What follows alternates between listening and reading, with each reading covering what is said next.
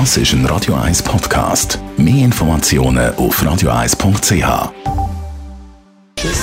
Gesundheit und Wissenschaft auf Radio 1. Unterstützt vom Kopfwehzentrum Irlande Zürich. www.kopfwww.ch Gute Beziehungen stärken unsere Gesundheit. Das heißt, positive Erfahrungen mit engen Beziehungen sind mit einer besseren körperlichen Gesundheit verbunden. Das zeigt eine Studie aus Neuseeland.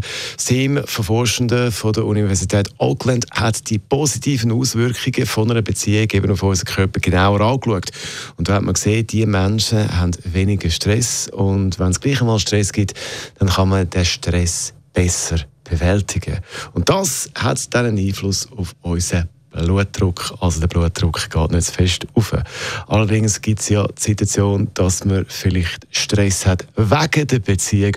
Und wie es dann aussieht mit unserer Gesundheit, das kann die Studie nicht beantworten. Das ist Springfield. Das ist ein Radio 1 Podcast. Mehr Informationen auf radio1.ch.